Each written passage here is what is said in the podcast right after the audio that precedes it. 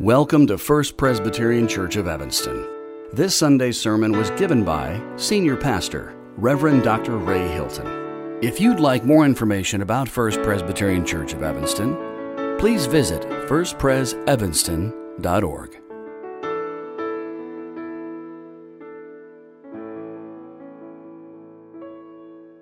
Our scripture reading today is from the Apostle Paul's letter to the Philippians, chapter 3, verse 17 through four, chapter 4, verse 1, found in the New Testament section of our Pew Bibles on page 190. Please join me in a prayer for illumination. Guide us, O God, by your word and Holy Spirit, that in your light we may see light, in your truth find freedom and in your will discover your peace. Through Jesus Christ our Lord. Amen. Philippians 3, verse 17. Brothers and sisters, join me in imitating me and observe those who live according to the example you have in us. For many lives live as enemies of the cross of Christ I have often told you of them, and now I tell you, even with tears, their end is destruction. Their God is the belly, and their glory is in their shame. Their minds are set on earthly things. But our citizenship is in heaven and it is from there that we are expecting a Savior, the Lord Jesus Christ. And he will transform the body of our humiliation, that it may be conformed to the body of his glory, by the power that also enables him to make all things subject to himself. Therefore, my brothers and sisters, whom I love and long for, my joy and crown. Stand firm in the Lord in this way, my beloved. And this is the word of the Lord. Thanks be to God. Well, again, welcome everyone. If this is your first time, whether you're online or you are here with us in person, we're really grateful that you're here. And just so you know, we are in the second Sunday of Lent, and we've been uh, looking at a series, and you see the, the information there on the screen. We're, we're talking about walking the path. And each Sunday, we will read a, a, lesson from the lectionary reading that will sort of emphasize the complexity of what it means to try to live the Christian life in this world. But we will also overemphasize the hope that is in Christ to navigate these difficult times in which we're living. And today's theme, of course, you heard it in the reading, is one that is worthy of our consider- consideration. But before I begin, I want to ask two things of you, and I, I want to piggyback on what Carol said. That is, that we want to continue as part of our values as a church to be a generous and responsive congregation, both locally and even when things are happening to our partners in other parts of the world, namely Ukraine. But I'm going to ask you to do one other thing as you give. I'm going to ask you then also, and Carol mentioned it, which is to pray. And I thought about this Wednesday, this Wednesday being a time as we're going through Lent to continue to experiment with fasting. And I, I am not an ascetic, but there is something about fasting, particularly when it is integrated with lament, when it's integrated with repentance. And so I want to ask you to join the millions of Christians, billions of Christians around the world who are praying for the Ukraine, but particularly for our community, maybe this Wednesday, even if you could give an hour where you skip a meal and take that time where you would have prepared the meal to pray, to pray for the church in Russia and the church in Ukraine and the people all across Europe and around the world who have been rattled by these latest events. And it's not the only thing we do, but it's really one of the starting places we want to pray. So join us. Join us this Wednesday as we fast and we pray for these troubled times. And then the second thing I want, second thing I want to encourage you to do is to visit our website. I don't want you to be just coming on Sunday. I want through the rest of the week that you feel you have the tools to engage more deeply in this theme that we've been engaging in, walking the path. And when you go to the website, you're going to find all this wonderful resource. There is a, uh, a devotional that comes to us from Biola University's Center for Christianity, Culture, and the Arts.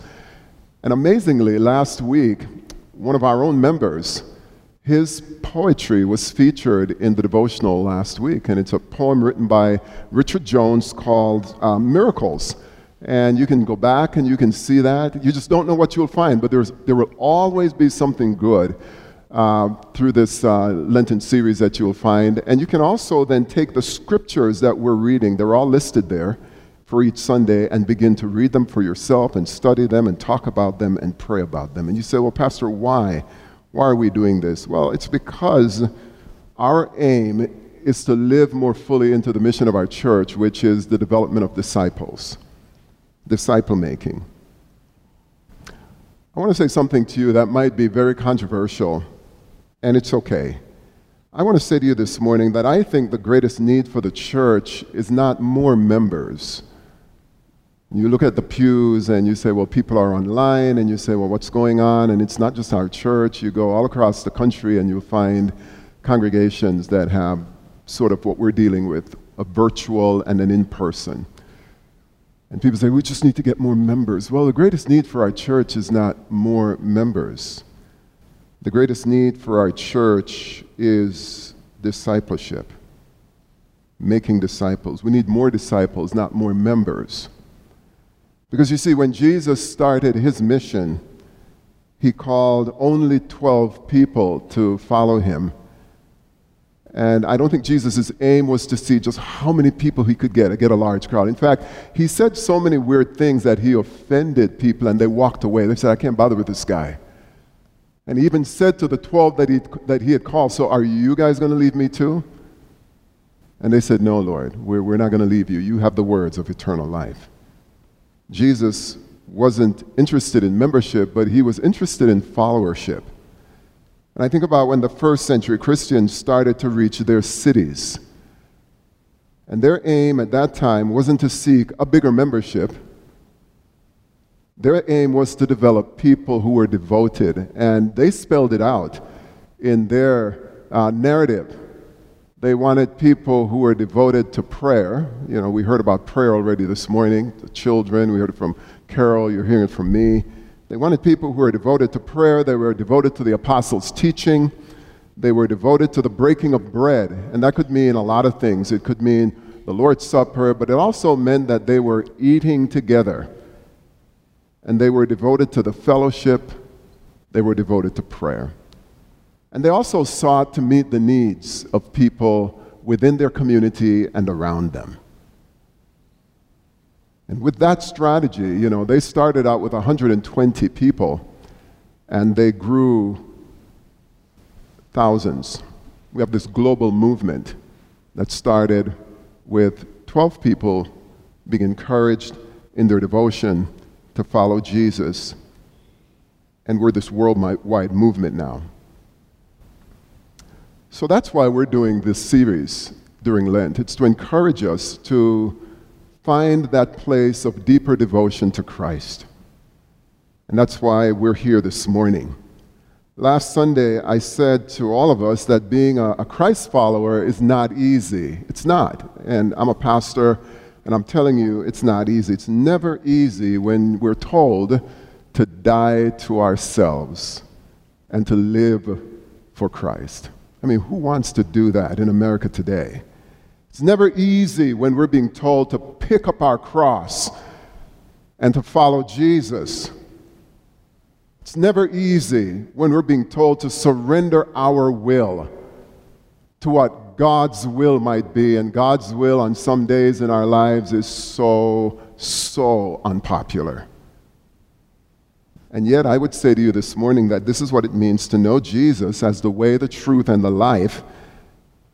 And to use John the Baptist's famous line to get to that place where you gladly say, He must increase, and I want to decrease. That's what we're all about here. And so, if last Sunday's word was temptation, today's word that I want you to th- keep in mind is the word imitation. And I remember as a young boy, as a youngster growing up in Jamaica, my parents were just always after all of us. They had five of us. And they were constantly preaching the same message to their boys and to their girls. And some of you heard the same, same thing. My parents were concerned because they didn't want me, they didn't want us to imitate what some of our friends were doing. And in all honesty, I didn't always listen. And I can still hear their voice in my head. If you sit with dogs, you're going to rise with. You ever heard that one? With fleas. Sometimes when I think about that now, I say, why did they tell me that? That sounds so unkind, calling my friends dogs. And then I can hear them saying things like, Show me your company, and I'll tell you what? I'll tell you who you are. Is that, a, that must be a Jamaican thing. You don't know that one either, then, huh? And they'll say things like, Show me your friends, and I'll tell you your future. And then they went Bible on us. You know, my, my mom knew the Bible, and then she'd go Bible on us, and she'd say, Bad company corrupts good character. You know, in some ways, in many ways, they were right. In fact, sometimes when I look back on the journey that I've been on as, as a young boy to this stage in my life, you know, y- y- your life sometimes turn on, on just a, the smidgen of a decision. And so sometimes I say, I don't know if I would be here today without sort of my courageous parents pouring into us in the way they did. They just wanted to point us to a better way. And when I read today's reading, I couldn't help but think about that because these five verses that we heard, in many ways, are pointing believers in the Roman colony of Philippi to a better way. And just like your parents and my parents are concerned, we're concerned about what their children are becoming, Paul is just as concerned that these Christians imitate the right, and I'll use the word, imitate the right influencers. That's a word we hear today. Now, why is this so important? Well, I think it's critical because I think what my parents were saying back then, and maybe what your parents told you, and maybe what you're telling your children, is that we're really concerned about the moral development, the development of virtue within our children. And so, yes, we bring them to Bible school, we bring them to various teaching activities for our children here at the church. Even at home, many of you, God bless you, and my parents did the same thing. They wanted me to memorize places in the Bible, Psalm 23, and memorize and read the Sermon on the Mount and know the Lord's Prayer and just Ten Commandments, and they just wanted to fill my head with information, hoping that somehow it would be translated into my, my life. And what I've learned over the years is that as much as that is important, that is a form of learning that sometimes only stays at the intellectual level. And what we want our, our children what we want for all of us who are seeking to follow Jesus is that the formation is what I call dispositional formation, where what we know gets translated in how we think and how we behave. It's more like inscribing something into the very fiber of our being. And one of the ways we learn, one of the ways that we learn, one of the ways we learn at the dispositional level is through imitation. We learn to imitate our heroes. And I can remember if you go to my room when I was a teenage boy, you would see posters of, and uh, posters of, of, of, of, Dr. J and posters of the, the, the, the Jackson Five, and you know, I'm dating myself here, and posters of my heroes in sports and in music, and, and you, you, you want to imitate the people that you admire your parents, your teachers, your role models. But the problem is today, this word imitation is not a popular word anymore because we live in a culture where we often hear people say that imitation is almost a form of settling. You don't want to imitate anyone, you want to project your authentic self. Our culture prizes novelty, uniqueness. And so to imitate someone is sort of a sellout. You're being a fake. We're told you've got to do you, be you, live your truth. And then we end up with a very compelling quote like this from Natasha Crain, who wrote recently the book Faithfully Different. And this is her sense. She says, We're in a culture where feelings are the ultimate guide, where happiness is the ultimate goal, and judging is the ultimate sin, and God is the ultimate guess. So people don't like the word imitation, but here we are reading the Bible this morning and the scripture holds up to the church a different light around the word imitation. Brothers and sisters, here's what it says Join, Paul says, in imitating me. Now, I don't, I don't have the chutzpah to say that. I let Paul say that. Let those big wigs say that. But join in imitating me. Observe those who live according to the example you have in us. Imitate. I know you don't believe this, but there was a time when I used to go to the barber. I, I know, I know, don't laugh. Um, I actually did. I have some pictures where you could actually see that. And then when I got married, I stopped going to the barber because my precious wife actually had these amazing skills and knew how to cut my hair, and we saved a lot of money. I didn't have to do that anymore. And then we had two kids, and unbeknownst to us, they were watching us. And one day we're in the kitchen, and my young, my, at that time was our youngest, was Ray Jr., comes running into the kitchen, and like half of over here is gone. And Jadine comes in running in behind him, and we say, What is going on? And we found out that Jadine was watching mom cut my hair so she decided to take Ray by the side and try to do a number on him. I mean, I think that day we didn't have it in us to punish them. I think we gave them ice cream. And to this day, that is one of the biggest jokes in our family what her, Jadine did to her brother's head. But what was going on there? She was watching and she was mimicking and practicing what she saw her mom do.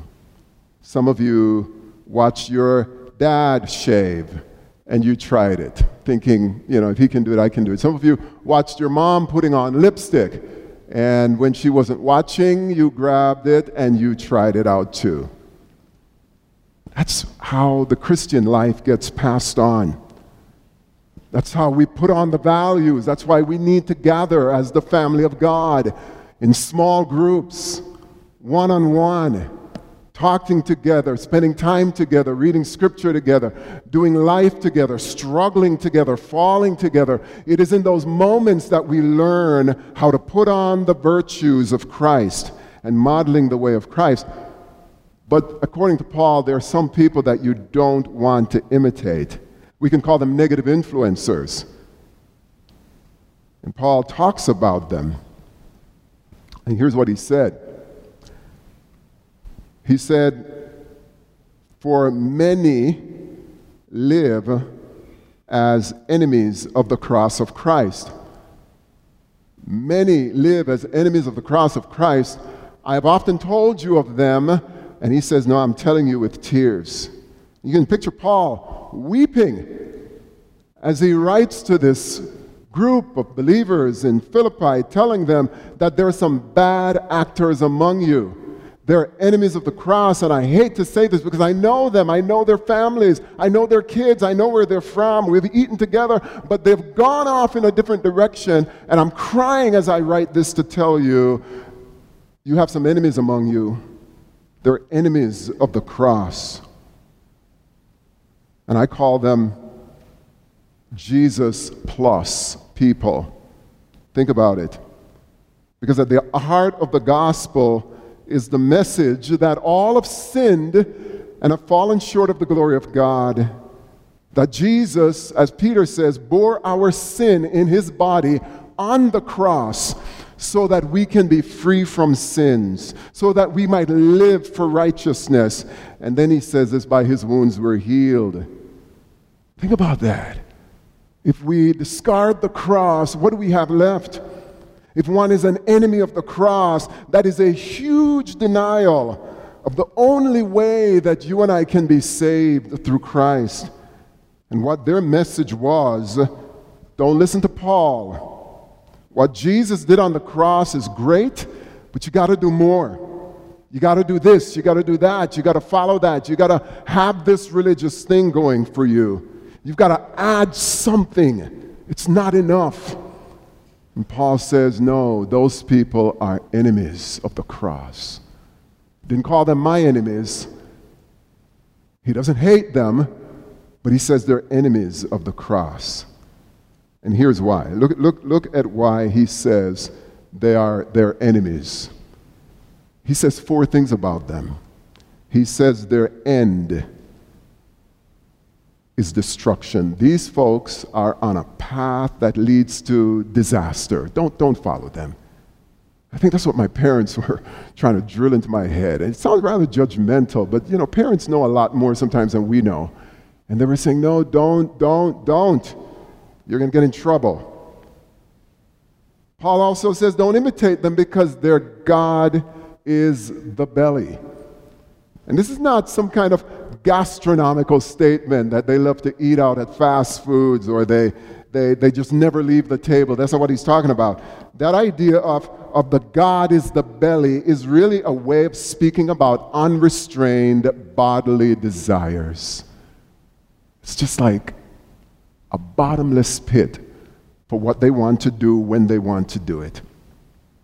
Don't follow them because their glory is their shame. In other words, they pride themselves on things that they should be ashamed of, but they think it's cool. They think it's my life. I'm just going to do it. And so what if you're, if you're offended? They, they, they glory in their shame. And then he says, don't follow them because their minds are set on earthly things. And that's a way of saying they're materialists. They pursue only what this life has to offer. And this should not surprise us because I think when we miss the majesty of the cross, we're going to fall into every single kind of error. We're going to, we're going to upend the understanding of who we are as human beings that we need a Savior, that we're broken, that we need to confess, that we need to repent, that we need Christ. And if you don't need forgiveness, and if there's no need for a cross, and if you can save yourself, you're going to fall into every imaginable error. And last Sunday, I, I, I tried to make the point to you last Sunday that all of life is formation. You know, we only get an hour or so with your kids on a Sunday. Maybe an, if they come to youth group or some other activity here at the church, maybe another hour or two. But you know who has the bulk of your time, the bulk of your kids' time? It's all of the incoming message from media and elsewhere. But those things are teaching us. Those avenues are forming us. And I said last Sunday that what is influencing us can be both positive and negative, and that's why we need to be careful what we give our minds to we must be careful what we're giving our time to because we don't come away unformed. We're always being formed by the things we give ourselves to. And Paul then shifts gears and he says, But there's a better way. There is a better way. And he says this, but, but, our citizenship. In contrast to the bad influencers and the bad actors whose only focus is on what's on this earth, on the material way of life, Paul says we're part of a movement, a politeuma, a, a, a, political group, a kingdom group. Our citizenship is in heaven. And it is from there that we are expecting a Savior, the Lord Jesus Christ. And I thought about that as I read it. Because I think what Paul is saying is look, if you and I went to downtown Philippi today, go to the nearest coffee shop and sat down and say to a fellow citizen or a, a, a, dweller in that city and said, what, Where's your citizenship? Where are you from? What's your citizenship? You know what they would tell you? They would say, My citizenship is in Rome, but I happen to live here in this Roman colony of Philippi. They would proudly say to you, We are Roman citizens, even though they don't live in Rome. I think, as followers of Jesus, that's what Paul is saying. We have a citizenship. We live in America, but our real citizenship is with the kingdom of God. Now, he uses the word heaven. It doesn't necessarily mean that it's up in the sky, but it does mean we're part of something bigger than what we can see on planet Earth. And it's when we understand that that it begins to shape the people that we want to follow the experiences to which we expose ourselves because we know that we're citizens of a different land. Do you remember last Sunday, if you were here, as we were closing the service, we repeated this line from the Apostles' Creed. One of the things Christians believe is that Jesus is coming again. And I know when you think about what's going on in the Ukraine, when you think about what's going on in all over uh, Central Africa and what's going on in the Middle East, what's going on on the streets of Chicago, you said, well, boy, we've been hearing about this Jesus coming, and it doesn't seem like that's ever going to happen because the world is getting so horrible. Well, Paul says we're citizens of heaven and we're waiting for this Savior who's going to come. And in the Apostles' Creed, we read this line that he ascended into heaven. He's sitting at the right hand of God the Father Almighty. And then that line, from there he shall come. And he's coming again, friends. And he's judging the living and the dead. What happens when our Savior comes? We heard it in the reading. Let's just look at it again. When Jesus comes, he will transform our the body of our humiliation. I've got one of those bodies, by the way. And you've got one of those bodies, by the way. What, what Paul is saying is because we're human beings, we're still going to struggle. We're going to stumble. We're going to fall. We're going to sin. We're going to struggle. We're, we're going to get tempted. We're going to get sick. We're going to suffer loneliness. We're going to suffer anxieties. We're going to experience conflicts. And some of those conflicts are so ruptured that it feels like they'll never be mended. And some of us are going to suffer hurts and pains and rejections and, and losses. Paul says God is going to come, Jesus is coming again, and he's going to transform the body of our humiliation so that it may be conformed to his glorious body, his resurrected body, by the very same power that raised Jesus Christ from the dead. That power is going to bring into subjection everything to himself. Now, I believe that, and I hope you do. And you know, we do have glimpses of that transformation happening. We see it every day.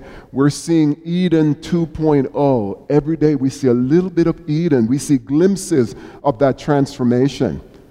When you think about the generosity of a church like First Pres, when you think about the compassion of a church like First Pres and the difference that this congregation is making in the lives of people on a day to day basis, you're seeing through a little porthole what it's going to be magnified when Jesus returns. Because Jesus is here, His kingdom is here. He's given us all that we need to bring heaven to earth, and it's happening already.